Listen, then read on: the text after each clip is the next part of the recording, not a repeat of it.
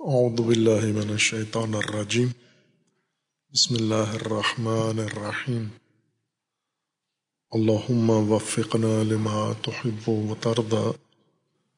واجعل عاقبت امورنا خیرا ولا تکلنا الى انفسنا طرفت عین ابدا رب ادخلنی مدخل صدق واخرجنی مخرج صدق. وجعل لی من لدنک سلطان النصیرہ سورہ مبارکہ بقرہ، آیات کریمہ۔ یا ایہا الناس عبدوا ربکم الذی خلقکم والذین من قبلکم لعلکم تتقون۔ الذي جعل لكم الأرض فراشا والسماء بناء۔ وأنزل من السماء ماء فأخرج به من الثمرات رزقا لكم فلا تجعلوا لله أندادا وأنتم تعلمون۔ اللہ تبارک و تعالیٰ کی طرف سے تمام انسانوں کے لیے ہدایت کا آغاز حکم ابدیت و حکم عبادت سے ہوتا ہے۔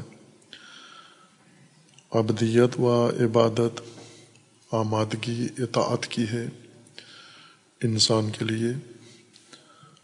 اور یہ اطاعت بھی اس آیا کریمہ میں اطاعت رب ہے۔ رب پرورش دینے والی ہستی یا ذات جو ناقص مخلوق کو کمال تک پہنچائے۔ مرحلہ بے مرحلہ، درجہ بے درجہ۔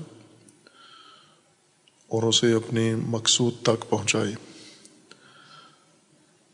اللہ تبارک و تعالی نے مخلوقات کے لیے جو نظام تخلیق کا بنایا ہے، اس کے اندر تخلیق کے نظام سے ہی ربوبیت کے نظام کی ضرورت ثابت ہو جاتی ہے۔ چونکہ مرحلہ تخلیق میں کسی شے کو اللہ تعالیٰ نے کامل کمال یافتہ نہیں بنایا۔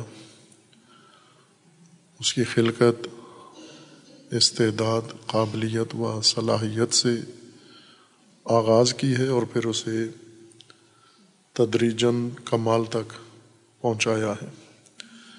یہ عمل دو حصوں میں تقسیم کر دیا گیا ہے، پرورش کا نظام یا پرورش کا کام۔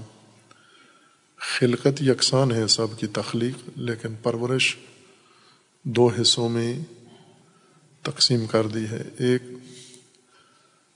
اشیاء کی پرورش جو اللہ کے ارادہ سے ہوتی ہے، جس میں اشیاء کا اور مخلوقات کا اپنا عمل دخل نہیں ہوتا۔ وہ اللہ کے ارادے، تکوینی ارادے کے مطابق وجود میں آتے ہیں اور تدریجن نظام پرورش کے مطابق پرورش بھی پا لیتے ہیں۔ اور دوسرا انسان ہے کہ جو تخلیق میں دوسری مخلوقات کی مانند مجبور ہے، لیکن پرورش میں آزاد ہے، وہ مختار ہے۔ اللہ تعالیٰ نے انسان کے لیے پرورش کا جو نظام بنایا ہے، اس میں انسانی ارادہ اور انسانی اختیار ملحوظ رکھا ہے، بلکہ لازمی شرط ہے کہ انسان نے پرورش کے اصول، قواعد، ضوابط اپنے ارادے و اختیار سے چننے ہیں اور پرورش پانی ہے اس لیے باقی موجودات کو فقط اللہ تعالیٰ نے خبر دی ہے کہ جو کچھ کائنات میں ہے، وہ سب عبد ہے آطر رحمان ابدا وہ سب عبد ہیں، لیکن انسان کو حکم ہے کہ عبد بنو، عبد ہو تم۔ باقی مخلوقات کی نسبت اللہ تعالیٰ نے یہ خبر دی ہے کہ وہ عبد ہیں۔ جو کچھ زمین و آسمان میں ہے آتر رحمان ابدا وہ ابد ہیں۔ انسان کو کہا ہے او بدو تو تو نے ابد بننا ہے۔ ابدیت اختیار کرنا ہے تو نے چونکہ باقی مخلوقات، موجودات، صاحب اختیار و ارادہ نہیں ہیں۔ انسان صاحب ارادہ و اختیار ہے، اس لیے یہ ابدیت بھی اس کی معموریت ہے، امر ہے اس کا۔ یہ عمل اس نے خود بجا لانا ہے، یہ مقام حاصل کرنا ہے ابدیت کا۔ اور اسی معنی میں عبد ہیں جس میں باقی کائنات عبد ہے۔ یعنی وہ موتی ہیں عوامر پروردگار جیسے صادر ہوتے ہیں، ویسے ہی بجا لاتے ہیں۔ اس سے مراد یہ نہیں ہے کہ وہ سب پجاری ہیں، پوجا کرتے ہیں، وہ سب موتی ہیں، عوامر تکوینی الہ بجا لاتے ہیں۔ اور انہیں ان عوامر کو ترک کرنے کا یا ان کی مخالفت کا اختیار بھی نہیں ہے، وہ مجبور ہیں اس ابدیت پر۔ انسان کی ابدیت اختیاری ہے اور وہ بھی پرورش میں، خلقت میں انسان بھی مجبور ہے ابد یعنی عوامر خلقت جو اللہ تعالیٰ نے فرمان تخلیق انسان کے لیے صادر کرنا ہے، اس میں انسان بھی مجبور ہے۔ پرورش میں آ کر انسان آزاد ہو جاتا ہے۔ جب اپنی شخصیت کو، اپنے وجود کو تکامل دیتا ہے، کمال تک پہنچاتا ہے تدریجن وہاں اس کا اختیار دائرہ اختیار شروع ہوتا ہے۔ ابدو رب کم الدی خالق کم ولدین من قبلکم لعلکم تتقون۔ خلقت و ربوبیت میں آپس میں تلازم ہے کہ خالق رب ہے، جو خالق نہیں ہے، وہ پرورش بھی نہیں دے سکتا۔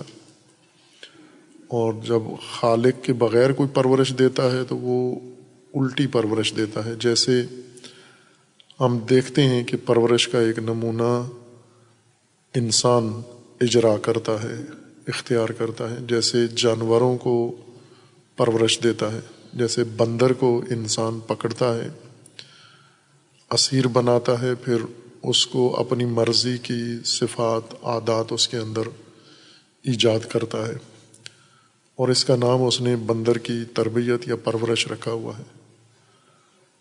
چونکہ انسان بندر کا خالق نہیں ہے، قابض ہے، پکڑ لیا ہے اس نے۔ اور اسیر بنا لیا ہے اپنا۔ اس اسیر کو اپنی مرضی کے مطابق بناتا ہے اور یہ نام اس کا اس نے تربیت رکھا ہے جبکہ یہ مسخ ہے۔ درست اصلاح کے مطابق، اصطلاح کے مطابق یہ مسخ ہے، نہ کہ تربیت ہے۔ پرورش نہیں ہے، بلکہ پرورش کے بالکل متضاد عمل ہے۔ یعنی جو اس کی صلاحیت ہے بندر کی وہ بڑھانے کے بجائے، اس کو کمال دینے کے بجائے، اس کے اندر وہ عادت، خوف اور لالچ کے ذریعے سے ڈالتا ہے جو اس کی طبیعت کے متضاد ہے۔ اور اس طرح انسان پرورش کرتا ہے۔ اور انسان جب انسانوں کی پرورش کے لیے نظام بناتا ہے، تو ایسے ہی کر رہے جیسے انسان بندر بناتا ہے۔ بندروں کی طرح وہ لوگ جو خالق نہیں ہیں وہ بندروں کی طرح ہی باقی انسانوں کو بناتے ہیں اور اس کا نام تربیت رکھا ہے یعنی دوسرے لفظوں میں مسخ کرتے ہیں اور اس مسخ کرنے کو تربیت یا پرورش کا نظام دیتے ہیں، جو طبیعت و فطرت کے برخلاف ہے۔ جیسے جاری انسانوں کا اپنا بنایا ہوا پرورشی نظام ہے، تعلیم جس کا سب سے بنیادی حصہ ہے۔ تہذیب ہے اور باقی جو رسوماتی یا آبائی یا جو بھی انسانوں کے اندر رائج تربیتی پرورشی نظام ہے وہ اسی طرح ہے جیسے انسان بندر پالتا ہے یا بندر کی پرورش کرتا ہے یعنی مسخ کرتا ہے اس کو۔ یہ کیوں ہوتا ہے؟ اس لیے کہ یہ خالق نہیں ہے انسان انسان انسان کا خالق نہیں ہے۔ اور جن چیزوں کو بھی انسان رب بنا لیتا ہے، وہ اس کے خالق نہیں ہے وہ پہلی گمراہی یہ پیدا ہوتی ہے کہ جو غیر خالق ہے، اسے انسان رب کا درجہ دے دیتا ہے۔ وہ رب نہیں ہے۔ اور اس ابدیت کا جو نتیجہ قرآن نے ذکر فرمایا ہے، لعلکم تتقون۔ انسان کی اپنی حفاظت ہے۔ اور تقوی حفاظت ہے، خاص حفاظت ہے، جس کے مطابق انسان مہلک خطرات سے بچتا ہے۔ اور یہ وہ حفاظت ہے جو انسان نے خود یہ تدبیر بنائی۔ اللہ نے ہے، لیکن اختیار انسان نے کرنی ہے تقوا اور مہلک ترین خطرہ انسان کو یہیں سے پیدا ہوتا ہے۔ کہ جب اللہ کے علاوہ، خالق کے علاوہ رب اختیار کر لیتا ہے، اس کی گمراہی، اس کی ہلاکت اور تباہی یہیں سے شروع ہو جاتی ہے۔ خواہ وہ اپنے ماں باپ کو رب بنا لے، اپنے حکمرانوں کو رب بنا لے، روحانی پیشواؤں کو رب بنا لے، علماء کو رب بنا لے، حبر و راہب کو رب بنا لے فرائنہ کو رب بنا لے کسی طاقت کو رب بنا لے، کسی مملکت کو رب بنا لے۔ انسان جب بھی یہ حماقت کرے گا، اللہ کے علاوہ، خالق کے علاوہ جب رب چنے گا، اس کی تباہی و بربادی شروع ہو جاتی ہے وہاں سے۔ یعنی اللہ کے علاوہ جب انسان رب اختیار کرتا ہے، تو اس کا ضرر رب کو نہیں ہوتا، اس کا نقصان اللہ کو نہیں ہے، انسان کو ہے۔ کہ انسان نے ایک غیر رب کو رب چنا ہے یعنی ایک ایسے شخص کو یا ایسے شے، ایسی شے کو رب بنا لیا ہے جو پر، پرورش دہندہ نہیں ہے۔ جس کے پاس نہ وسائل پرورش ہیں، نہ نظام پرورش ہے، نہ قانون پرورش ہے، نہ صلاحیت ہے اس کے اندر کسی شے کو پروان چڑھانے کی یا پرورش دینے کی۔ یہ ایسے ہی ہے جیسے کسی انسان نے انتہائی مہارت کے کام کے لیے کسی اناڑی آدمی کو انتخاب کر لیا ہو، جسے گاڑی چلانے کے لیے ایک شخص چن لیا ہے جس کو گاڑی چلانا نہیں آتی۔ تو یہ خود ایک ہلاکت ہے اور آئے روز یہ ہلاکتیں ہم اپنی آنکھوں سے دیکھتے ہیں اور سنتے ہیں خبروں میں کہ ڈرائیونگ کے حادثات کے اندر کتنی جانیں روزانہ جاتی ہیں ہر شہر کے اندر۔ پاکستان جیسے ملک میں یہ تعداد روزانہ کی حد سے زیادہ ہے۔ اور اس کی بڑی وجہ یہی ہے کہ جس کام کے لیے مہارت رکھنے والے فرد کی ضرورت تھی، وہاں اناڑی آدمی رکھ لیا، دھوکے میں جھوٹ کی وجہ سے، غلط بیانی کی وجہ سے۔ یا لاپرواہی کی وجہ سے انسانی جان کو بے قیمت سمجھ کر اس کام کے لیے ایسا بندہ رکھ لیا۔ جب ایک گاڑی کا ڈرائیور اناڑی ہو، تو وہ انسان کو ہلاکت میں ڈال دیتا ہے۔ تو اگر تعلیم کا نظام، اس کا جو متولی ہے، تعلیم ہے، وہ اگر نہ ہو، رب نہ ہو، اس کے پاس پرورش کا نظام نہ ہو، قانون نہ ہو، طریقہ نہ ہو، صلاحیت نہ ہو اور اس کے حوالے ایک نسل انسانی کر دی جائے، تو وہ اس سے زیادہ ہلاکت کا موجب بنتا ہے، ذریعہ بنتا ہے۔ اور جیسے یہ ہلاکتیں ہو رہی ہیں ہر روز، مثلاً ہم اس ہلاکت کا یعنی الہی ربوبیت اللہ کی ربوبیت سے ہٹ کر جو انسانوں کے ربوبی نظام بنے ہوئے ہیں، ان کی ہلاکتیں روزانہ کی بنیاد پر دیکھیں ہم،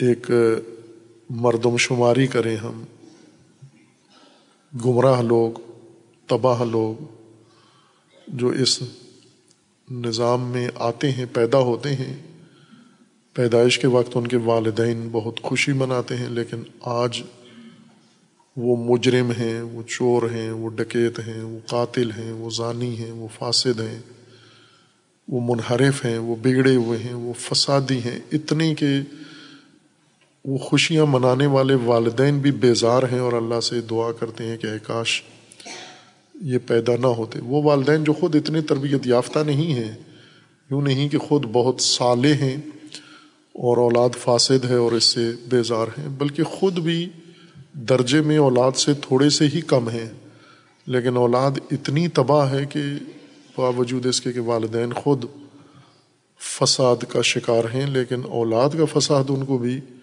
تحمل نہیں ہوتا۔ یہ اس ربوبیت کے نقصانات ہیں جو اس وقت موجود ہیں۔ عملی طور پر جس سے ہم لاپرواہ ہیں یا جس کی ہم دھیان ہی نہیں رکھتے اس نقصان کا۔ یعنی یہ جو اتنی اکثریت جمعیت جس کا قرآن نے اکثریت کا بیان کیا ہے کہ اکثر نامعقول، اکثر فاسد، اکثر گمراہ، اکثر فاسق، اس کو ہم انسانیت کا نقصان نہیں سمجھتے۔ مثلاً ہم اپنے ملک میں جو ذہنیت پائی جاتی ہے وہ یہ ہے کہ مثلاً یہ پہلے تجزیہ کر کے بتایا بھی ہے بعض دیگر مناسبتوں سے۔ ہماری حکومت کا یہی نظریہ ہے اسٹیبلشمنٹ کا یہی نظریہ ہے، پاکستان کے اوپر مسلط لوگوں کا یہی نظریہ ہے اور ان کی جیسے حکمران ہے ویسا دین عوام کا ہے۔ عوام کا بھی یہی نظریہ ہے کہ ضائع پاکستان کی نفری جو موجود ہے، چوبیس، پچیس کروڑ، اس میں سے جو لوگ ضائع ہو چکے ہیں، نقصان، قومی نقصان ہو چکا ہے، انسانی سرمایہ جو برباد ہو چکا ہے، وہ کون سا ہے؟ ان لوگوں کے ذہن میں ہے جو دینی مدرسوں میں ہیں، یہ ضائع مخلوق ہے ساری۔ یہ پاکستانی سرمایہ سارا ضائع ہو گیا ہے۔ ان کے علاوہ باقی سارا محفوظ ہے۔ وہ اس کو نقصان سمجھتے ہیں۔ لہٰذا آئے دن حکومت پریشان رہتی ہے اس طبقے کو بچانے کے لیے، اس کو انسانی نقصان، ملکی نقصان بچانے کے لیے۔ ان کی نظروں میں یہ ضائع ہو رہا ہے۔ بعض جگہ ہو بھی رہا ہے، یوں نہیں کہ جو دین پڑھنے آتے ہیں وہ سارے درست ان کی پرورش ہو رہی ہے۔ بعض جگہ ضائع بھی ہو رہا ہے۔ لیکن ان کی کتنی تعداد ہوگی جو دینی مدارس میں آتے ہیں اور ان میں سے ایک تعداد ضائع بھی ہوتے ہیں، ان کو ہم ایک طرف رکھ لیں اور وہ جو دینی مدارس میں نہیں ہیں، جوان اور نفری اور آبادی، عورتیں اور مرد جو گھروں میں ہیں، جو کالجوں میں ہیں، جو یونیورسٹیوں میں ہیں، جو معاشرے میں ہیں، جو دفتروں میں ہیں، جو منڈیوں میں ہیں، جو بازاروں میں ہیں، جو مارکیٹوں میں ہیں، وہ کتنے ہیں، یہ کتنے ہیں؟ یہ سارے ملا کے ملک بھر میں اگر دیکھیں تو یہ چند لاکھ بنتے ہیں۔ جیسے آداد و شمار ہیں۔ مثلاً شیعہ مدارس کے اندر یہ چند ہزار بنتے ہیں۔ تین چار ہزار ہیں سارے ملا کے۔ اور اہل سنت کے مدارس میں زیادہ تعداد ہے۔ ان کی لاکھوں میں چلے جاتے ہیں۔ چند لاکھ بنتے ہیں۔ لیکن جو نہیں ہے مدارس میں وہ کروڑوں کی تعداد میں ہیں اس وقت وہ جوان، وہ نوجوان جو مدارس سے باہر ہیں، گلی کوچوں میں ہیں، اور سب ان کو دیکھ بھی رہے ہوتے ہیں۔ وہ کتنے فساد میں، کتنی تباہی میں مبتلا ہے مثلاً باقاعدہ عالمی اداروں کے تجزیوں کے مطابق اور پاکستانی اعداد و شمار کے شماریات کے اس کے مطابق کہ پاکستان کے اندر تقریباً ساٹھ فیصد افراد تعلیم حاصل نہیں کرتے۔ بالکل نہ دینی مدرسے میں، نہ دنیاوی مدرسے میں، سرے سے اسکولوں میں نہیں آتے یہ۔ ان کو نہیں سمجھتے نقصان کہ یہ نقصان ہے، انسانی نقصان ہے ایک قوم کا، کہ ساٹھ فیصد پڑھائی میں آتے ہی نہیں ہیں۔ یہ جو چالیس فیصد پڑھنے آتے ہیں، ان میں سے کتنے جرائم پیشہ ہو جاتے ہیں، کتنے غلط کاموں میں، فاسد کاموں میں چلے جاتے ہیں۔ نشے میں کتنے چلے جاتے ہیں۔ اس وقت پاکستان کے اندرونی اعداد و شمار کے مطابق کہ پاکستانی تعلیمی اداروں کے ستر فیصد بچے نشئی ہیں۔ ستر فیصد نشئی ہیں، نشے میں مبتلا ہو گئے یہ انسانی نقصان نہیں ہے۔ اسی طرح اور ابھی لاہور میں کئی دفعہ یہ خبر چھپی ہے کہ اسکول کے بچوں نے مسلح جتھا بنایا ہوا ہے۔ لوگوں کو اغوا کرتے ہیں، ڈکیتیاں کرتے ہیں، چھوٹے چھوٹے بچے۔ ساتویں کلاس کے بچے نے ڈکیتی کی ہے اسلحے کے ساتھ۔ یہ سب ضائع نہیں ہے نقصان نہیں سمجھتے اس کو۔ لیکن ہم حکومتی نظریہ یا عوامی نظریہ یا مغرب زدگی کے نظریے کو چھوڑیں، ہم حقیقت کے آئینک سے دیکھیں کہ یہ جو تربیتی نظام ہے ہمارا، ہماری قوم کا، اور کروڑوں افراد اس تربیتی نظام کے اندر موجود ہیں، یہ تربیتی نظام انہیں کتنا محفوظ کر رہا ہے، کتنا تکمیل کر رہا ہے، کتنا پروان چڑھا رہا ہے، اس کے تناسب کیا ہے، کتنی مقدار میں انہوں نے ان کو اپنی منزل تک پہنچایا ہے۔ خوب، یہ اعداد و شمار اگر دیکھیں ہم تو سو فیصد ناکامی کہہ سکتے ہیں اس کو آپ۔ اکا دکا جو بیچ میں شخصیات نکل آتی ہیں یا افراد نکل آتے ہیں، وہ اس نظام کی وجہ سے نہیں ہے جیسے بعض علماء نے بعض بزرگوں نے یہ کہا ہے کہ شہید متحری جیسی شخصیتیں، یہ دینی تعلیمی نظام کا نتیجہ نہیں ہے۔ یعنی یوں نہیں کہ وہ نظام اس طرح کی شخصیتیں بناتا ہے۔ چونکہ اگر نظام اس طرح کی شخصیتیں بناتا تو ہر دوسرا آدمی شہید متحری ہوتا۔ ہزاروں، لاکھوں تو لاب دینی مدرسے میں پڑھتے ہیں، لیکن شہید متحری استثنائی ہے یا امام خمینی۔ امام خمینی ایک دینی مدرسے کے فارغ و تحصیل ہے تو دینی مدرسے نے یہ نہیں بنایا یہ پروڈکٹ یہ اور نظام سے بنے ہیں، نہ کہ جو رائج تعلیمی نظام ہے۔ اگر رائج تعلیمی نظام مدرسوں کا امام خمینی بناتا تو ہر دوسرا مشتحد یا عالم امام خمینی جیسا ہوتا۔ اگر استثناء کسی معاشرے میں ہو جاتی ہے، تو وہ دیگر عوامل باعث بنتے ہیں، نہ کہ نظام باعث بنتا ہے۔ عمومی طور پر اگر ہم دیکھیں کہ ہمارا پرورشی نظام ناکام ہے، سرے سے ناکام ہے، انسان بنانے میں ناکام ہے۔ انسان نہیں بنا سکے ہمارا پرورشی نظام۔ اس کی وجہ یہ ہے کہ جو اصلی پروردگار ہے، پرورش دہندہ ہے، اس سے نہیں لیا یہ نظام ہم نے۔ یہ نظام ہمارے اپنے تجربات، ہم، ہماری تقلید کا نتیجہ ہے۔ ہم نے کچھ آبا و اجداد کی تقلید میں یہ پرورشی نظام اختیار کیا ہے۔ کچھ دیگر اقوام سے مستعار لیا ہے، کچھ دیکھا دیکھی بھیڑ چال کے تحت لیا ہے۔ کچھ اپنا ذہن استعمال کر کے یہ پرورشی نظام بنایا ہے، جس کا نتیجہ سو فیصد ناکامی ہے۔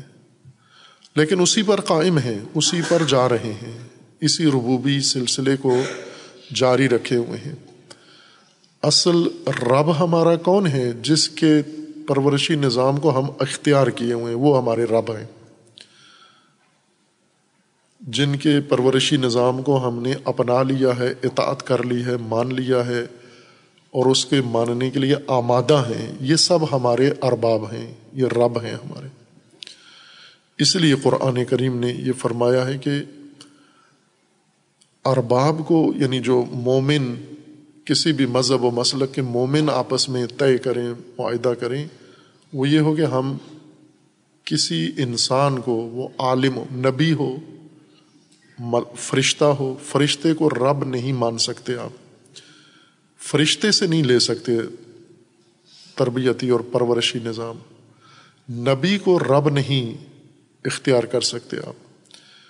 نبی کو رب نہیں، معلم، نظام الہی الہی ربوبی نظام کا معلم مان، ماننا ہوگا آپ کو، نبی کو، نہ کہ رب ماننا ہوگا۔ امام کو جو اللہ کی طرف سے منسوب ہیں، رب نہیں مان سکتے آپ۔ امام کو یہ سورہ سورہ توبہ کی آیت کے مطابق کہ آپ نے امام کو معلم نظام ربوبیت الہی ماننا ہے۔ یعنی جس طرح قرآن کا حکم ہے کہ انہوں نے لوگوں کو کیا کہنا ہے؟ کونو ربانیین، ربانی ہو جاؤ۔ یعنی اللہ رب خدا ہے اور یہ ربانی ہو جائے۔ یعنی رب کے نظام پرورشی کے ماننے والے اور اس کے زیر سایہ تربیت پانے والے ہوں۔ تعلیم انبیاء کا کام ہی تعلیم تھا جو المحم الکتاب والحکمہ۔ انبیاء کو جو اللہ تعالیٰ نے اسلوب دیے ہیں، جو راستے روشیں سکھائی ہیں، اور انبیاء کی مہارت ہی یہی ہے، انبیاء کا ہنر ہی یہی ہے کہ اللہ کے نظام ربوبیت کے مطابق انسان کی پرورش کرتے ہیں، ربانی بناتے ہیں۔ اور انسان جب ربانی بنتا ہے علماء انبیاء کے ذریعے سے، یہ عبد ہے، یہ ہے عبادت اصل میں۔ نظام پرورشی اللہ کا لے لینا۔ پوجا نہیں ہے، پوجا کا کہیں بھی اللہ تعالیٰ نے ہمیں حکم نہیں دیا۔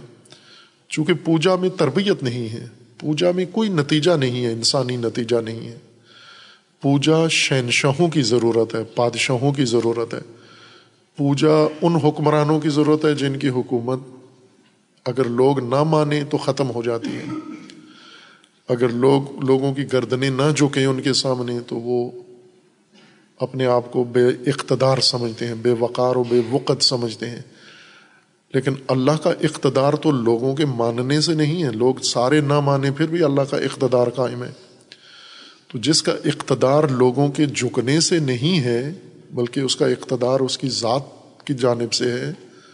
تو لوگ جھکیں یا نہ جھکیں، وہ تو ہر صورت میں الہ ہے، وہ تو حاکم ہے۔ پوجا اس حکمران کی ضرورت ہے کہ اگر لوگ نہ جھکے، یہ ختم ہو جائے گا، اس کی حیثیت ختم ہو جائے گی، اس کی نفی ہو جائے گی، یہ مٹ جائے گا۔ یہ پوجا، اس کو پوجا کی ضرورت ہوتی ہے یعنی اس کو لوگوں کی گردنیں اپنے سامنے جھکانے کی ضرورت ہوتی ہے۔ رب تعالیٰ کو نہیں ہے ضرورت کہ انسانوں کی گردنیں اپنے سامنے جھکائے۔ اب انسانوں کو اگر رب کے سامنے عابد بنانا ہے، عبد بنانا ہے، تو وہ یوں نہیں کہ جھکیں تاکہ اللہ کی، اللہ کا اقتدار قائم رہے، بلکہ رب کی اطاعت کریں تاکہ انسان تکامل پائے، انسان پرورش پائے، انسان اپنے مقصد تک پہنچے، جس کے لیے خلق کیا گیا ہے۔ چونکہ اس کے تکامل کا نظام اللہ تعالیٰ نے مقرر فرمایا ہے اور اس آمادگی کا اظہار کرے انسان۔ عموماً ہم عبادتوں میں غلط سمت میں چلے جاتے ہیں۔ شہید متحری رضوان اللہ تعالیٰ علیہ ایک بہت اچھی کتاب، اخلاقی کتاب جو کئی کئی صدیوں تک نصابی کتاب ہے، ابھی بھی ہے۔ شہید متحری فرماتے ہیں، اس کتاب کو نکال دینا چاہیے ہمیں نصاب سے۔ بلکہ اس سے بھی شدید سخت جملہ بیان فرمایا ہے کہ یہ کتب ضالہ میں سے شمار کرنی چاہیے اس نسل کے لیے۔ پچھلی نسلوں کے لیے تربیتی نصاب، اس موجودہ نسل کے لیے بے تربیتی شمار کیا جائے۔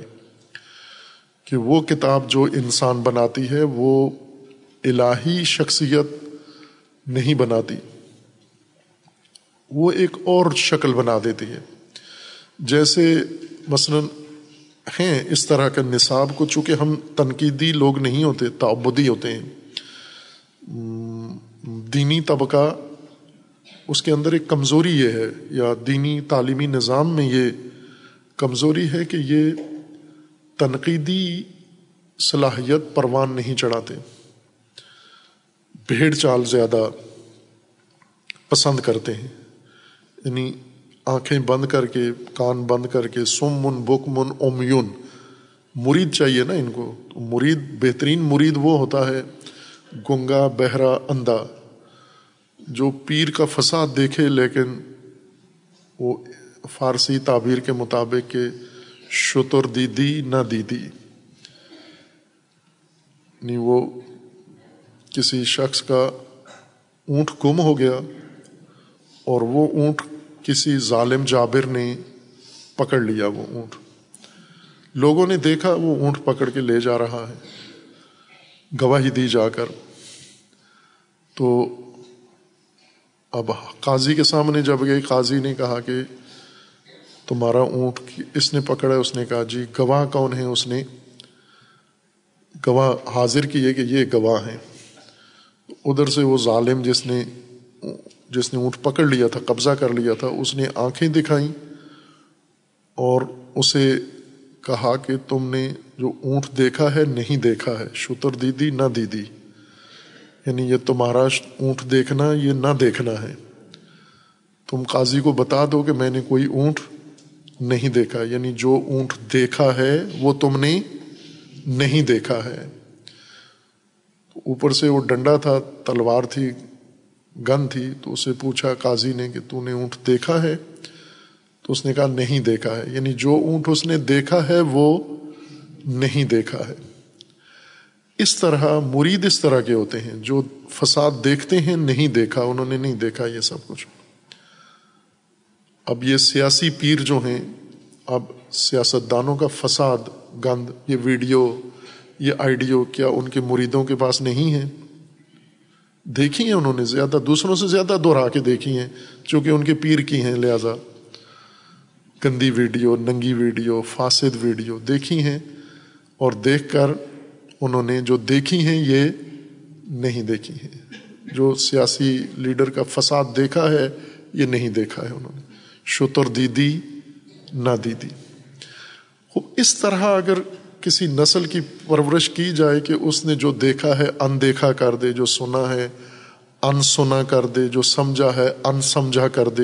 اسی کو قرآن کہتا ہے سوم من بک من اومیون یہ مسخ ہیں، یہ تربیت نہیں ہے یہ پرورش نہیں ہے یہ مسخ کر دیے ہیں آپ نے۔ اگر انسان کو اللہ نے دیکھنے کی صلاحیت دی ہے تو آپ دیکھنے کی صلاحیت کو پروان چڑھاؤ کہ مزید گہرائی میں دیکھے ہر چیز کو۔ اگر اللہ نے سننے کی صلاحیت دی ہے تو اس سننے کی صلاحیت کی پرورش کرو کہ بہتر سنیں یہ۔ اگر سمجھنے کی اللہ نے صلاحیت دی ہے تو اس کو بہتر سمجھو۔ اس کی پرورش کرو کہ مزید اچھا سمجھے، اپنے ذہن سے سمجھے، اپنی آنکھ سے دیکھے، اپنے کان سے سنے، اپنی فراست استعمال کرے۔ یہ تو تربیت نہیں ہے کہ زیر تعلیم، زیر تربیت انسانوں کی پرورش کو بند کر دو، ڈبے بنا دو ان کو۔ اور انہیں مردہ سمجھ کر تلقین ان کے ذہن میں ڈال دو کہ یہ بات ہے اور اس کے علاوہ کوئی بھی نہیں ہے۔ خوب آپ توجہ کریں قرآن کریم کی ہدایت اتنی واضح ہے، روشن ہے۔ اگر یہ خود اپنے ذہن سے قرآن سمجھنا شروع کریں۔ ابھی جو ہی قرآن کھولتے ہیں تو فوراً کھول کے یہ کہتے ہیں کہ یہ فلاں نے کیا کہا تفسیر میں، فلاں نے کیا کہا؟ پہلے یہ دیکھو خود قرآن کیا کہہ رہا ہے اور تم کیا سمجھ رہے ہو؟ پھر اس کی تقزیب تصدیق کے لیے کسی اور کی طرف رجوع کر کے دیکھ لو کہ جو میں سمجھا ہوں، وہ درست سمجھا ہوں یا نہیں سمجھا ہوں؟ یہ پرورش ہے کہ ہم نقد کرنا اعتراض کو نہیں کہتے، یہ بھی غلط ترجمہ کرتے ہیں تنقید کا اردو میں۔ اعتراض کرنے کو کہتے ہیں، فلاں تنقید کرتا ہے، صرف تنقید کر، تنقید اعتراض کو نہیں کہتے تنقید تنقید نکھار کو کہتے ہیں، نکھار کو۔ یعنی جب چیزیں مخلوط ہو جائیں، صحیح اور غلط باتیں، تو تنقید کرو۔ تنقید کرو یعنی ان کو علیحدہ کرو۔ ان میں جو سچ ہے وہ علیحدہ کر دو، جو جھوٹ ہے الگ کر دو۔ اس کو تنقید کہتے ہیں، نہ کہ اعتراض کرنے کو۔ صحیح کو الگ کر دو، غلط کو الگ کر دو۔ حق کو الگ کر دو، باطل کو الگ کر دو۔ یہ نقد اس کو کہتے ہیں۔ سنیارا اصل ناقد یا تنقید سنیارا کرتا ہے۔ جب اس کے پاس لوگ جاتے ہیں، سونا زیورات جا کے بیچتے ہیں، تو اس میں ملاوٹ ہوتی ہے۔ وہ اسے سونے کو پگھلاتا ہے۔ پگھلا کے جو ناخالصی ہے، وہ الگ کر دیتا ہے۔ خالص سونا الگ کر دیتا ہے، یہ نقد کہلاتا ہے۔ کہ جو اس میں حق ہے وہ الگ کرو۔ حق بیان کرنا نقد ہے، تنقید ہے۔ اور اس کے اندر سکم نکالنا یہ تنقید ہے۔ اس کو کہتے ہیں تنقید، نہ کہ اعتراض کرنا۔ تنقید کا مطلب یہ نہیں ہے کہ موترز بناؤ آپ، ہر چیز پر اعتراض کرنے والے بناؤ۔ یہ غلط ترجمہ ہے۔ نکھارنے والے، ایسے لوگ جو مثلاً جس سے بھی بات سنیں، کوئی بڑا ہو، چھوٹا ہو، عالم ہو، فاضل ہو، شیعہ ہو، سنی ہو، جس کی بھی بات سنیں، اس کو تجزیہ کر سکیں۔ تجزیہ کر کے اس کو نکھار سکیں کہ اس میں اتنی بات درست ہے، سچ ہے، اتنا اس میں ملاوٹ ہے۔ یہ الگ کر سکیں، یہ تشخیص دے سکیں۔ اس کو کہتے ہیں تنقید۔ خوب، ہم جو جس پرورشی نظام میں ہم مصروف ہیں، آنکھیں بند کر کے بھیڑوں کی طرح، بکریوں کی طرح، ہمیں ریوڑ کی طرح ڈگریاں دے کے عالم فاضل بنایا ہے۔ تو اس میں پرورش کہاں گئی؟ انسانیت نے کتنا رشت کیا اس نظام تربیت میں۔ کتنی انسانیت ہے۔ مثلا عالم ترین انسان میں انسان ترین بھی ہے یا نہیں ہے؟ تو اصل پرورش اس صلاحیت کو ابھارنا، صلاحیت کو نکھارنا، اس صلاحیت کو کمال تک پہنچانا یہ پرورش ہے۔ اور یہی خدا ون تبارک و تعالیٰ نے بیان کیا ہے۔ اسی کو اپنانا عبادت ہے۔ یہ اپنانا ابدیت ہے۔ یہ اپنانا عبادت ہے۔ اگر یہ کام کر لیا کسی نے، وہ ابد خدا ہے۔ وہ آتر رحمان ابدا یہ بھی رحمان کے سامنے، اللہ کے سامنے ابد بن کر آیا ہے۔ لیکن پجاری ہے اگر یعنی پرورش نہیں پا رہا، تربیتی نظام نہیں اپنایا ہوا، ترک کر کے پوجا میں دن رات لگا ہوا ہے۔ یہاں پوجا کر کر کے تھکتا ہے، کعبے چلا جاتا ہے، وہاں شروع کر دیتا ہے جا کے۔ خوب یہ ساری عمر پوجا میں لگا رہے۔ کوئی صلاحیت، کوئی استعداد تو پروان نہیں چڑھی اس کی۔ پوجا ڈٹ کے کی ہے اس نے۔ پوجا حکمرانوں کی ان حکمرانوں کی ضرورت ہے جو لوگوں کی گردنیں زبردستی جھکاتے ہیں تو ان کا نظام چلتا ہے۔ رب کی ضرورت نہیں ہے پوجا، چونکہ نہ بھی کریں اطاعت رب کی تو اس کا نظام اقتدار قائم ہے، اس کی کائنات قائم ہے اور اس کا نظام حکومت قائم ہے۔ انسان کے نہ ماننے سے اس کی کائنات میں کوئی فرق نہیں پڑتا۔ انسان اتنی معصیتیں کرتا ہے، پھر بھی منظومہ شمسی چل رہا ہے، اللہ کا نظام اپنی جگہ چل رہا ہے۔ اور چلنا ہے اس نے، اور چلتا رہے گا چونکہ اس کا حاکم اللہ کی ذات ہے۔ انسانی عمل سے اس کے اقتدار میں کوئی اللہ کا اقتدار مضبوط نہیں ہوتا۔ مثلا تمام انسان روئے زمین کے عبد خدا بن جائیں۔ جھک جائیں اللہ کے سامنے، اللہ کے نظام میں مضبوطی نہیں آتی۔ اور نوزب اللہ سارے سرکش ہو جائیں۔ اس کے نظام میں کوئی کمزوری نہیں آتی۔ وہ غنی ہے وہ بے نیاز ہے جو کچھ اس نے بنایا ہے وہ انسان کے لیے ہے۔ انسان نے ابدیت سے فائدہ اٹھانا ہے۔ اس گردن جھکنے کو اللہ کو کوئی فائدہ نہیں پہنچنا۔ تربیت پانے سے انسان کو فائدہ پہنچنا ہے۔ اور اس تربیتی نظام کو اللہ تعالیٰ نے خوبصورتی سے بنایا بھی ہے اور بنا کر اسے انبیاء کے ذریعے، معلمین کے ذریعے پڑھایا بھی ہے، تعلیم بھی دی ہے۔ لیکن آگے جب اطاعت کی باری آئی، وہاں نہیں ہوا یہ کام۔ اطاعت کے وقت ترک کر دیا۔ اطاعت نہیں کی، ابدیت اختیار نہیں کی، آمادگی نہیں تھی۔ اس وجہ سے ہم بظاہر جو زبانی کلامی دین ہے وہ من النا سے میں یقول و آمن بلّہ و بل یوم الآخر و ما ہم بمؤمنین زبانی جنہوں نے رٹا لگایا ہوا ہے، ہم مومن ہیں۔ اللہ کا فرمانے نہیں ہو مومن نہیں ہو تم۔ اس لیے کہ تم نے وہ سارا کچھ اختیار ہی نہیں کیا۔ اس نظام کو اپنایا ہی نہیں ہے۔ تم نے زبانی دعوے کرتے ہو، ہم مومن آمن۔ اللہ کا فرمانے نہیں ہو مومن نہیں ہو تم۔ خوب ظاہر ہے، یہ جواب تو ہمیں تو یہیں دے دیا گیا۔ قرآن کریم نے دے دیا گیا کہ یہ جو زبانی جمع خرچ ہے، یہ تو یہیں کہہ دیا کہ آپ عملی طور پر ربوبی، کس کی ربوبیت میں ہو؟ نہ کہ کس کی پوجا کر رہے ہو۔ ربوبیت کس کی ہے؟ پرورش کا نظام کس کا ہے؟ اور اس سے کتنی پرورش ہو رہی ہے؟ وہ تناسب کتنا ہے؟ اس طرف توجہ کتنی اس طرف دھیان کتنا ہے تمہارا؟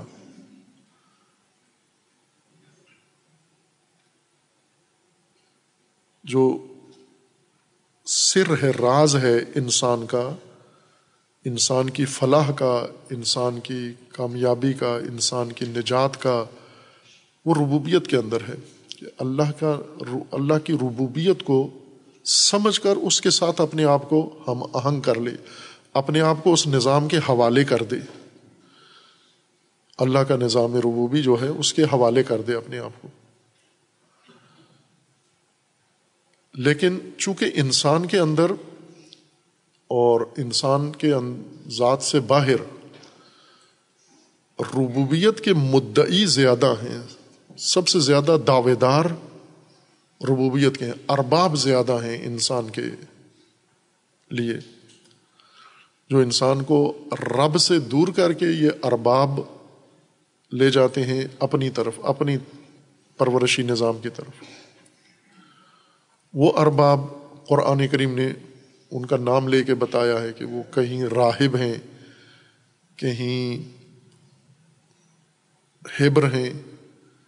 کہیں حکمران ہیں، کہیں فرائنہ ہیں کہیں ثروت مند ہیں، کہیں ملا ہیں۔ مختلف طبقات ہیں جو ربوبیت کا درجہ کسی قوم کے اندر اختیار کر لیتے ہیں۔ اور یہ قوم ان کی ربوبیت کو عملاً اختیار کر لیتی ہے اپنا لیتی ہے۔ قولاً ان کو رب نہ بھی کہے، جب ان کا پرورشی نظام لے لیا ہے تو وہ رب ہیں آپ کے۔ آپ ان کی ربوبیت میں آ گئے ہیں، ان کی اطاعت میں ہیں، ان کی بندگی میں ہیں۔ مثلاً ہم روزہ رکھے ہوئے ہیں، روزہ رکھ کے پرورش کس کے، تعلیم کس کی لے رہے ہیں، تربیت کس کی لے رہے ہیں، اپنی صلاحیتوں کو، کن صلاحیتوں کو نکھار رہے ہیں، کس اسلوب کے ساتھ نکھار رہے ہیں۔ بے شک روزہ رکھا ہوا ہو۔ روزہ کس کے کہنے پہ؟ اللہ کے کہنے پہ رکھا ہوا ہے۔ تو اللہ کے کہنے پہ جو روزہ رکھا ہے تو عبد ہو گئے ہو اللہ کے۔ نہ اب تو اس وقت تو نہیں کہ جب نظام اللہ کا لے لیں آپ۔ اکثر ہمارے مفسرین اور علماء قرآن کریم کی تفسیر کے ضمن میں بعض کا رخ اس کی اصلی جہت سے ہٹا دیتے ہیں۔ مثلاً تفاصیر میں زیادہ تر رجحان علماء کا، مفسرین کا، بڑے بزرگ مفسرین کا، وہ ہوتا ہے کلامی، علم کلامی یعنی اعتقادی تفسیریں زیادہ کرتے ہیں۔ اعتقادی تفسیر میں اس کا رخ فوراً علم کلام نے جو مباحث کو بنیاد قرار دیا ہے۔ علم کلام نے۔ قرآن نے نہیں، علم کلام نے۔ ان کو چونکہ یہ پڑھتے اسی نظام میں ہیں، اس میں تخصص و تباہر اس میں حاصل کرتے ہیں۔ وہ کلامی مہارتیں ان کے اندر بہت راسخ ہوتی ہیں، پکی ہوتی ہیں اور بڑا عبور ہوتا ہے ان کو۔ ان دلائل کے اوپر عبور ہوتا ہے، ان مباحث کے اوپر عبور ہوتا ہے۔ مثلاً ہم تفسیر کبیر، بہت بڑے جید عالم اہل سنت کے علماء اسلام میں سے شمار کریں، جو کہ مسلمان ہیں۔ تو فرقوں کے نہ کہیں، علماء اسلام میں سے ایک بہت بڑی جید شخصیت ہیں امام فخر راضی شہرت ہی ان کی امام کے نام سے ہے۔ یہ خطیب ایک اندر کوئی بیٹھا ہوا ہے، اس کو کنٹرول کریں۔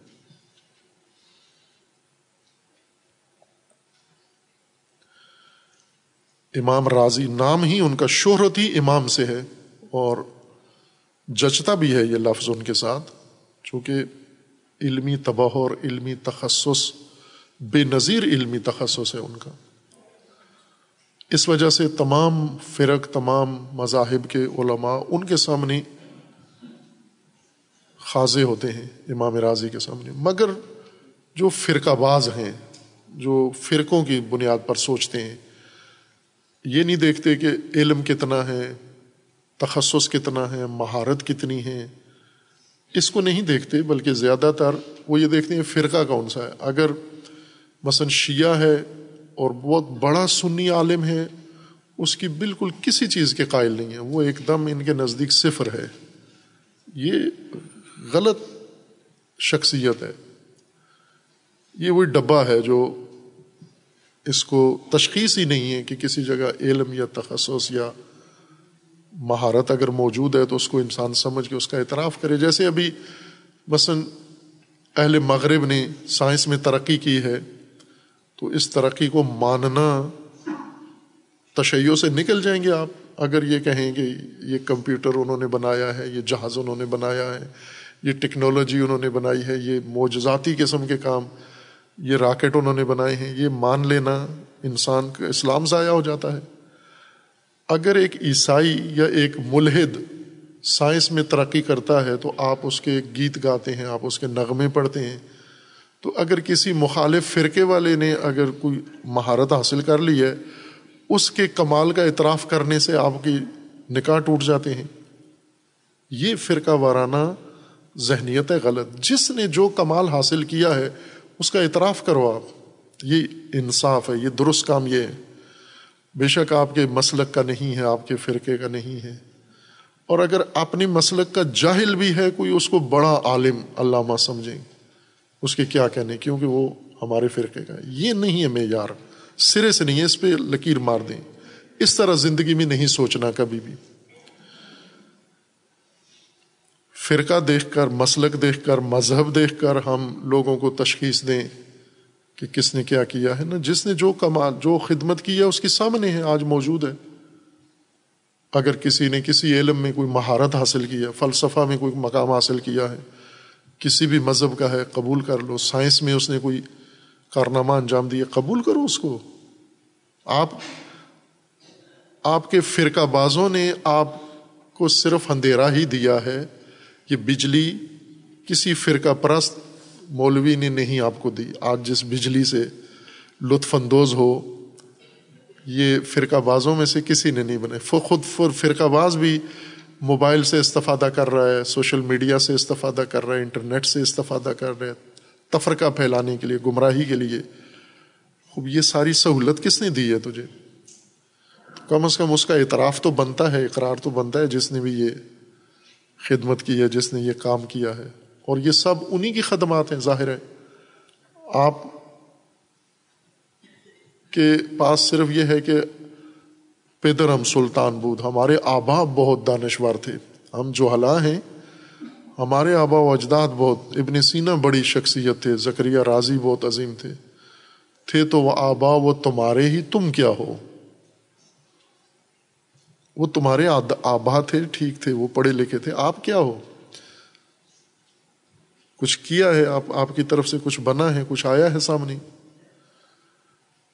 تو یہ فرقہ بازی کی ہے کہ اگر کسی مخالف فرقے کا کوئی بھی بندہ ہے، اس کا انکار کر دو۔ یہ ہے، پاکستان میں شدید ہے یہ ماحول۔ مثلاً اہل سنت جو فرقہ باز ہیں، کسی شیعہ عالم کی کوئی بات ان کو اچھی نہیں لگتی۔ کسی کو عالم مانتے ہی نہیں ہیں۔ یہی ادھر بھی ہے جو فرقہ پرست ہیں، ان کا یہ ہے کہ سنیوں میں کوئی عالم ہے ہی نہیں ہے۔ ہیں، دونوں طرف عالم ہیں۔ دونوں طرف عالم نما بھی ہیں۔ جن کو اشباہ الناس نے عالم کہا ہے، وہ عالم نہیں ہے اور علماء بھی ہیں، حقیقی علماء بھی ہیں۔ اب ان کا رائے آپ سے مختلف ہے۔ امام راضی کی آرا بہت مختلف آرا ہیں۔ اکثر سنیوں سے بھی ٹکراتی ہیں شیوں سے بھی ٹکراتی ہیں۔ لیکن اس کا یہ مطلب نہیں ہے کہ امام راضی عالم نہیں ہے، فاضل نہیں ہے۔ بہت پختہ عالم ہے نہ معمولی عالم ہے بہت پختہ عالم ہے انہوں نے جو تفسیر لکھی، ظاہر بہت پرانی قدیم تفسیروں میں سے ان کی ہے، ہزار سال پہلے کے ہیں امام راضی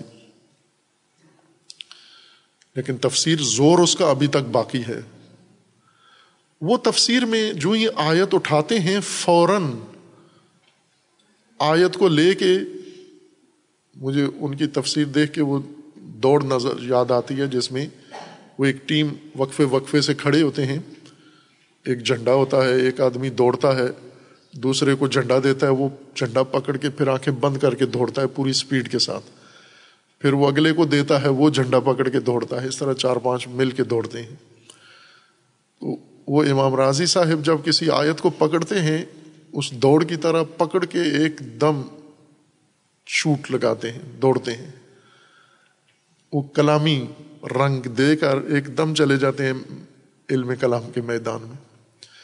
اور علم کلام میں بھی جو ان کے اپنے مسلقی آرا ہیں، ان کی طرف باعث کو موڑ کے لے جاتے ہیں۔ آیت کچھ اور کہہ رہی ہے، وہ اس کو لے کے دوسرے میدان میں چلے جاتے ہیں۔ یہ میں نے ایک مثال دی ہے۔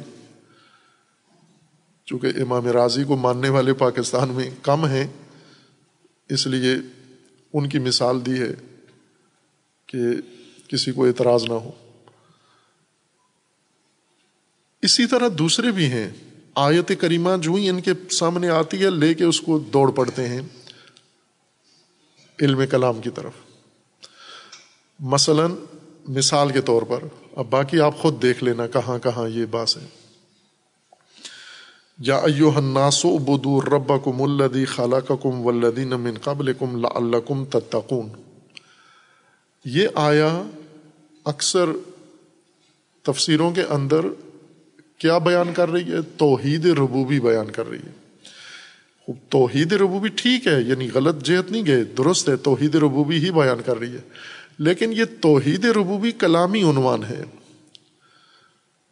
اس کو کسی نے بھی نظام ربوبیت نہیں کہا۔ کسی مفسر کی زبان سے یہ نہیں نکلا کہ یہ آیا کریمہ نظام ربوبیت بیان کر رہی ہے، جس کو آپ توحید ربوبی کہہ رہے ہیں۔ توحید در ربوبیت، یہ نظام ربوبیت ہے۔ اصل تفہیم آیا یہ کر رہی ہے کہ اے لوگو، اطاعت کرو، آمادگی کے ساتھ اپناؤ، اختیار کرو۔ کس کو اطاعت کرو؟ اللہ کی، اپنے رب کی اطاعت کرو۔ خوب، رب نے تمہارے لیے جو ربوبیت کا، چونکہ اصل تمہاری مشکل ربوبیت ہے۔ اگر ہم یہ ذہن میں رکھ لیں، فرق کیا پڑتا ہے؟ توحید ربوبی اس کو کہیں یا نظام ربوبیت کہیں؟ فرق کیا پڑتا ہے؟ فرق یہ پڑتا ہے کہ اگر ہم اس باس کا عنوان رکھیں توحید ربوبی۔ تو اس کا مطلب یہ کہ ہم نے ذہن میں پہلے جیسے کہا تھا خالق، توحید در خالقیت، توحید ذاتی، جس طرح علم کلام ہمیں پڑھاتا ہے توحید۔ توحید ذاتی، توحید صفاتی، توحید افعالی، پھر اس کو لے کر ہم قرآن میں آ جاتے ہیں۔ توحید ذاتی اللہ کو ایک ماننا، توحید ربوبی رب کو ایک ماننا، اللہ کے علاوہ کسی کو رب نہیں ماننا، وہ ماننا، یہ مان لیا ہم نے۔ اللہ کے علاوہ کوئی رب نہیں ہے۔ ٹھیک ہے، یہ مان کر اب سب مانے ہوئے ہو نا، اب توحید ربوبی تو مانتے ہو۔ اب آؤ ذرا دیکھو آ کے یہ ربوبیت پرورش کا جو آپ کے پاس نظام ہے، یہ کہاں سے آیا ہے؟ یہ رب کا ہے۔ توحید ربوبی آپ نے کہہ کے مسئلے کو ذہنی بنا دیا، اعتقادی بنا دیا ہے۔ جبکہ ربوبیت اصل میں سماجی موضوع ہے۔ توحید بھی سماجی موضوع ہے۔ علامہ اقبال اس نقطے کی طرف متوجہ تھے کہ زندہ قوت تھی زمانے میں یہی توحید کبھی۔ آج فقط ایک مسئلہ علم کلام۔ اب ایک کلامی باس ہے، جبکہ رسول اللہ کے زمانے میں یہ طاقت تھی۔ یہ طاقت تھی، عملی طاقت تھی، زندہ قوت تھی زمانے میں یہی توحید کبھی۔ یعنی یہ مومنین کی طاقت تھی، یہ سماج کی طاقت تھی، یہ نظام کی طاقت تھی، یہ توحید۔ آج ایک مسئلہ یہ علم کلام۔ جب ہم اس کو لے جاتے ہیں کلامی مباحث میں یا کھاتے میں، تو کلام کا کام مانا یہ ہے کہ ہمارا ذہن بنائے، ہمارا اعتقاد بنائے کہ ہم ذہن میں یہ تصور رکھیں کہ اللہ کے علاوہ کوئی رب نہیں ہے۔ ذہن میں یہ تصور رکھنا ہے۔ ذہن کا خیال رکھنا ہے کہ وہاں شرک نہ آئے۔ خوب عملاً ربوبیت عملی ربوبیت زمینی ربوبیت کیا کریں کہ اس میں کوئی حرج نہیں ہے ذہن میں بس دھیان رکھنا ہے ویسے آپ رب مان لو شرق کو رب مان لو غرب کو رب مان لو فلاں کو رب مان لو فلاں اس میں کوئی حرج نہیں ہے آپ چائنا کو رب مان لو آپ عالمی اداروں کو رب مان لو عالمی طاقت کو رب مان لو عرب ملکوں کو رب مان لو اپنے ماں باپ کو رب مان لو اپنے علماء کو رب مان لو اپنے پیروں کو رب مان لو اپنے مرشدوں کو رب مان لو سب کو ماننے میں کوئی عرض نہیں ہے، بس ذہن کا خیال رکھنا ہے کہ یہ جو عملاً رب مانا ہوا ہے، یہ ذہن میں نہ آئے آپ کے کہ یہ رب ہے ذہن میں کہو اللہ رب ہے اور عملاً ان کو رب مانو۔ اطاعت ان کی یعنی ابدیت ان کی کرو۔ اطاعت ان کی کرو، نظام ان کا چلاؤ۔ ذہن میں کہو اللہ رب ہے۔ اس سے یہ فرق پڑ جاتا ہے۔ اور اگر ہم یہ کہیں کہ نہ، یہ نظام ربوبیت ہے نظام ربوبیت سے بات ذہن سے نکل کے زمین پہ آ جاتی ہے۔ کیونکہ نظام ذہن میں تو نہیں ہوتا، نظام زمین پہ ہوتا ہے۔ نظام ربوبیت کا یہ کہنے کا یہ فرق ہے۔ عنوان موضوع کو اگر دیں ہم کہ یہ نظام ربوبیت ہے، بات ذہن سے نکل کے زمین پہ آ جاتی ہے۔ نظام ربوبیت ہے یہ آپ کا۔ نہ فقط اعتقاد ربوبیت، ذہنیت ربوبیت۔ اور قرآن کریم نے جو اللہ تبارک و تعالیٰ کی ربوبیت ذکر کی، وہ ساری زمینی ہے، نہ ذہنی ہے۔ یہ نہیں کہا کہ تم نے ذہنوں میں ان ان کو رب قرار دیا ہے، لیکن زمین پہ تم میرے اطاعت کر رہے ہو۔ نہ۔ ذہنوں میں تم بے شک، جیسے اہل کتاب کو کہا گیا، اہل کتاب، آپ او آپ کے ساتھ ہمارے کچھ اشتراکات ہیں۔ وہ یہ ہیں کہ اللہ نعبد الا اللہ۔ ہم اللہ کے علاوہ کسی کی اطاعت نہ کریں۔ ولا نشر کو بہی شیا کسی کو اس کا شریک نہ ٹھہرائیں۔ اور تیسری شک بہت اہم ہے کہ ہم آپس میں ایک دوسرے کو رب نہ بنائیں۔ ایک دوسرے کو رب نہ مانے ہم، ربوبیت کا درجہ نہ دیں ہم۔ ایک دوسرے کو محکوم اس طرح سے نہ اپنے سامنے کر کے اپنا عبد بنا لیں ہم۔ یہ نہیں کرنا ہم نے۔ خوب، اہل کتاب میں کے ذہن میں تو بات تھی۔ اہل کتاب ذہن میں ان کے پوچھیں، رب کون ہے کہتے ہیں اللہ۔ جیسے ابھی بعد میں آیات آئیں گی، قرآن کا فرمان ہے کہ، اے رسول، ان سے پوچھو، تمہیں خلق کس نے کیا ہے؟ کہتے ہیں اللہ نے۔ کیونکہ ذہن میں تو ہے اللہ، زمین پہ نہیں ہے اللہ۔ عملاً نہیں ہے، ان کے گھروں میں نہیں ہے، ان کے معیشت میں نہیں ہے، ان کی تعلیم میں، ان کی سیاست میں اللہ نہیں ہے۔ ان کے ذہنوں میں اللہ ہے۔ اہل کتاب کے ذہن میں اللہ ہے، لیکن معاہدے میں یہ ہو رہا ہے کہ ہم ایک دوسرے کو رب نہیں بنائیں۔ ہم ایک دوسرے کو رب نہ بنائیں۔ ہم، بعض و نہ بازا یوں نہیں ہے کہ کبھی یہ پارٹی رب بن جائے، کبھی وہ پارٹی رب بن جائے، کبھی اس جماعت کا رب بن جائے، کبھی اس جماعت کا رب بن جائے، کبھی باپ رب بن جائے، کبھی جانشین اس کا بیٹا نائب بن جائے، رب بن جائے۔ تو یہ سلسلے ہم نے ختم کرنے ہیں۔ زمین سے جس چیز کو ختم کرنا ہے، وہ غیر اللہ کی ربوبیت ہے یعنی پرورشی نظام غیر اللہ کا اٹھانا ہے زمین سے۔ خوب اب ہم سارے ذہنوں میں توحید، کلام نے علم کلام نے تھے کہ ذہن کا خیال رکھنا، ذہن میں اللہ کے علاوہ کسی کو رب نہیں کہنا اور نہیں کہتے۔ زبان سے اپنے حکمرانوں کو رب نہیں کہنا، لیکن عملاً کس کو کہتے ہیں؟ ربوبیت اور کیا؟ یہی ہے جو عملاً اختیار کی ہوئی ہے آپ نے۔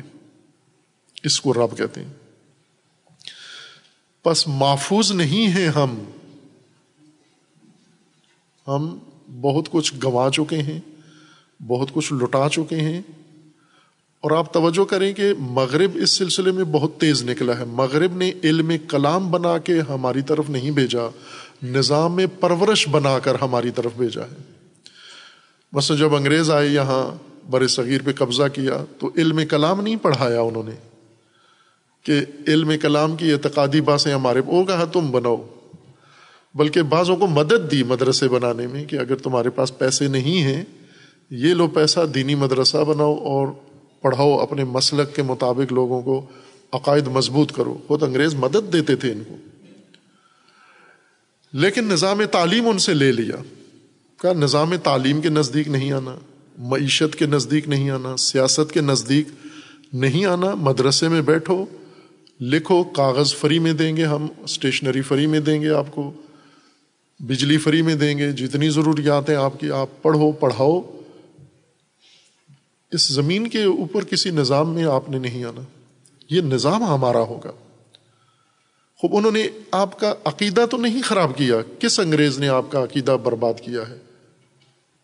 کسی نے بھی نہیں کیا۔ لیکن آپ کا زمینی نظام سارا تباہ کر دیا ہے۔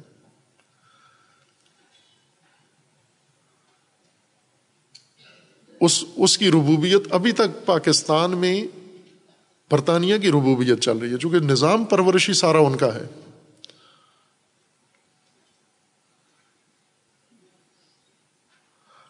ہم بیٹھ کے اپنے ذہن سلجھا رہے ہیں، اپنے عقیدے بنا رہے ہیں، مضبوط کر رہے ہیں۔ وہ نظام ہم علم کلام میں لگے ہوئے ہیں، وہ نظام بنانے میں لگے ہوئے ہیں۔ اور عملاً زمین پہ اختیار کس کا ہے؟ زمین پہ اختیار ان کا ہے جنہوں نے نظام بنائے ہیں۔ نظام بنا کے دے دیے اور جو نہیں کہ ٹھوسے فوجیں لے کر نہیں آئے ہم پر۔ بس وہ پاکستان پہ کب کسی نے حملہ کیا ہے کہ ہمارا نظام ادھر نافذ کرو؟ ہم نے خود رضا سے، خوشی سے پیسے دے کے ہم یہ نظام نظام ربوبیت ان کا ہم نے چلایا ہوا ہے۔ معیشت ان کی ہے، سیاست ان کی ہے، تعلیم ان کی ہے، عدالت ان کی ہے، تہذیب ان کی ہے، ہر چیز ان کی ہے۔ اسی کو پرورشی نظام کہتے ہیں۔ اسی آگوش میں، اسی گود میں ہم پرورش پا رہے ہیں۔ آپ جو بنا رہے ہیں، وہ آپ کے ذہن میں ہے۔ اس کو، ان سے آپ کے ذہن سے ان کو کوئی نقصان نہیں ہے اور آپ کے ذہنیت سے آپ ان سے آزاد نہیں ہیں۔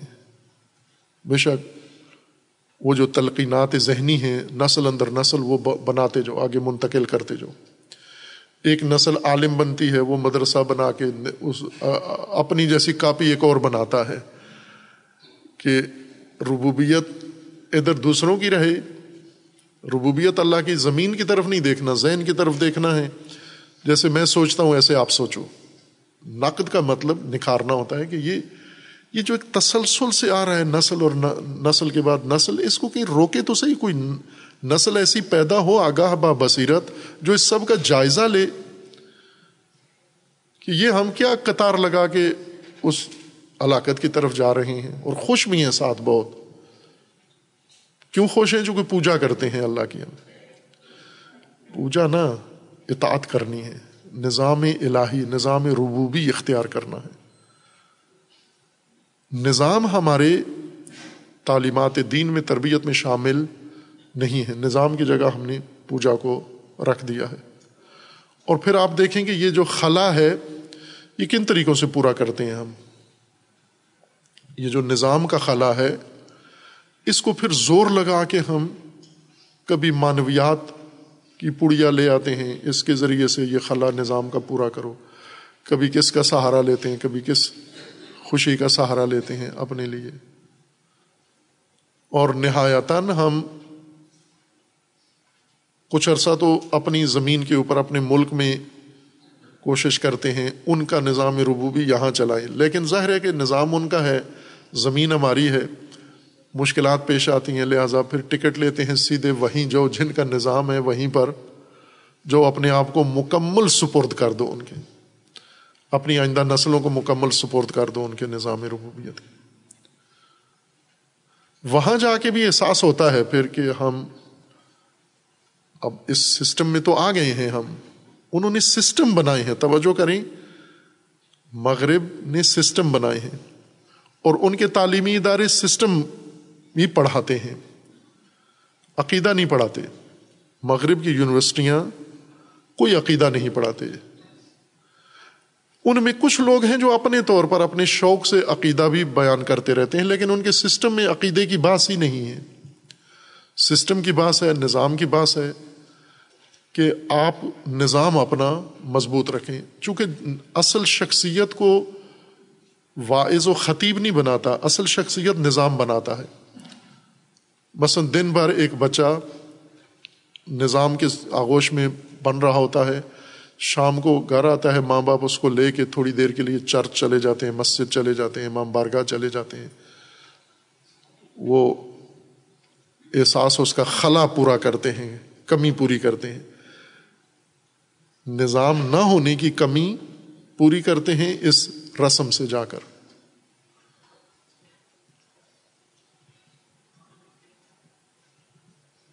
اس نسم اس خلا سے تو ہم اپنی صرف ایک تسکین اندرونی ذہنی قلبی تسکین کر رہے ہیں، ورنہ عملاً جو آپ کا ڈھانچہ ہے، آپ کی شخصیت ہے، خصوصاً آپ کا سماج، سسٹم شخص کے لیے نہیں ہوتا، سسٹم سماج کے لیے، معاشرے کے لیے ہوتا ہے، اجتماع کے لیے ہوتا ہے، فرد کے لیے نہیں ہوتا سسٹم، نظام ہوتا ہی سماج کے لیے ہے۔ اللہ تعالیٰ نے بھی اب آیات کریمہ کا لہجہ دیکھیں، یا ایوہن ناس فرد کہاں گیا؟ ناس ایوہن ناس یعنی اے لوگو، اے انسانیت، انسانی سماج، انسانی معاشرہ۔ او بدو تم سب او بدو تم سب۔ آمادہ ہو، اختیار کرو۔ رب عبادت یا ابدیت اللہ کی، رب کی اختیار کرو تم۔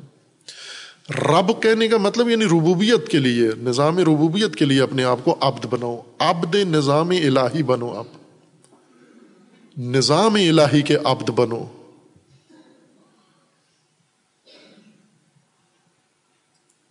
اللہ دی خالہ کا کم تمہارا خالق وہ ہے تو تمہارا رب بھی وہی ہے۔ یوں تو نہیں ہو سکتا کہ خالق تمہارا کوئی اور ہو، رب تمہارا کوئی اور ہو۔ جیسا ابھی کر لیا ہے۔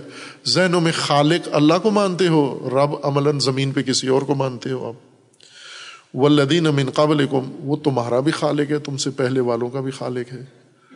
اللہ تتقون، تاکہ تم محفوظ ہو جاؤ۔ ضائع نہ ہو تم۔ اس ابدیت نے تمہیں بچانا ہے۔ اس ابدیت کے اندر تمہاری بقا کا، تمہاری حفاظت کا راز ہے۔ اللہ تتقون۔ اب آگے پھر اس سے ربوبیت کی تشریح شروع ہو جاتی ہے کہ یہ جو زمین پہ نظام اللہ نے بنایا ہوا ہے، جس میں رہ رہے ہو، کھاتے کسی کا ہو، گاتے کسی اور کا ہو تم۔ کون ہے تمہارا رب؟ یا ناسو بدو رب کم پہلے ایک ہے اللہ دی خالہ کا کم پھر اس کے بعد ہے اللہ دی جا کم الرد فراشا و سما بنا و انزل من سما ما فخراج بہی من سمرات رز کن لکم۔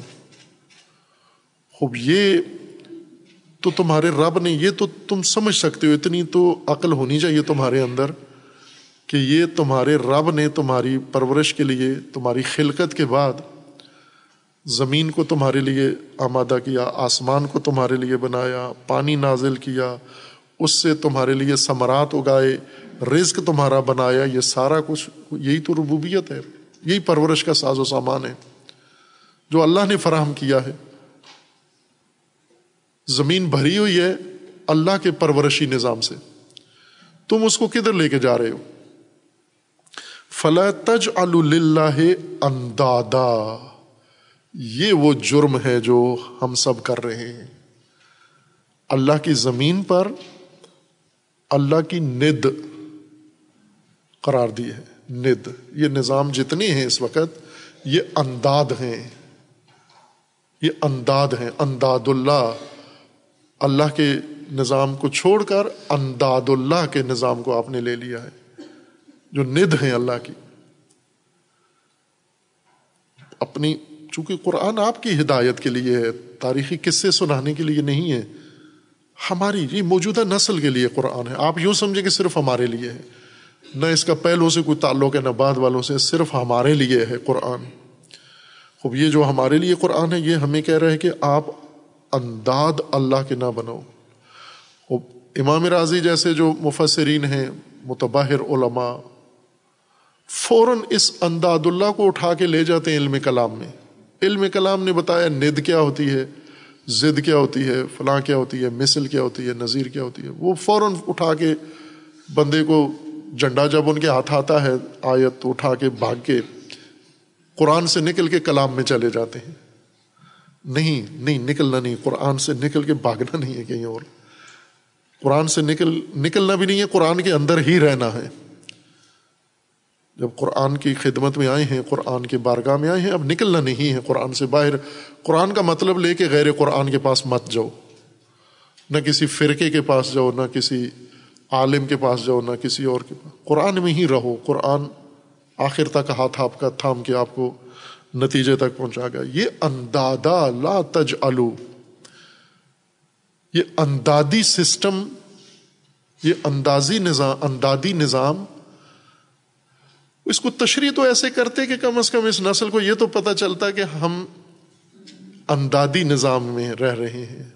ہم ہی ہیں وہ جنہوں نے اللہ کی ند بنا کے اللہ کے مقابلے میں۔ ند کا معنی یہی ہے، مقابلے میں بنانا۔ اللہ کے مقابلے میں نظام بنا کے اور اس کے اندر لطف اندوز ہو رہے ہیں اور رہ رہے ہیں۔ اور پکے ارادے ہیں کہ اسی میں رہنا ہے۔ کیوں؟ آخرت کا کیا بنے گا وہ؟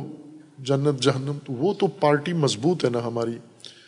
بنی اسرائیل ہمیں بتا گئے ہیں کہ پارٹی مضبوط رکھو، باقی زندگی آزاد گزارو آپ۔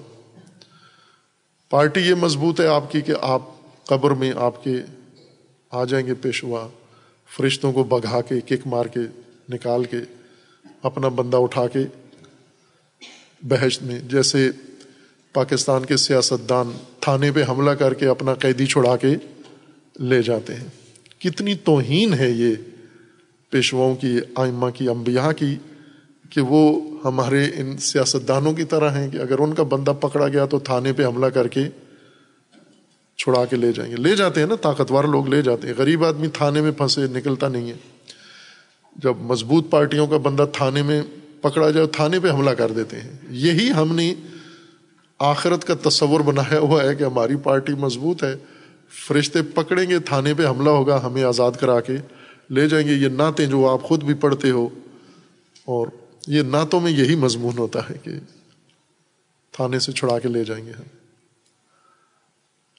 جب اندادہ ندی نظام بنا لیا ہے، مقابلے میں اللہ کے نظام بنا کے پھر یہ ساری باتیں کرتے ہو۔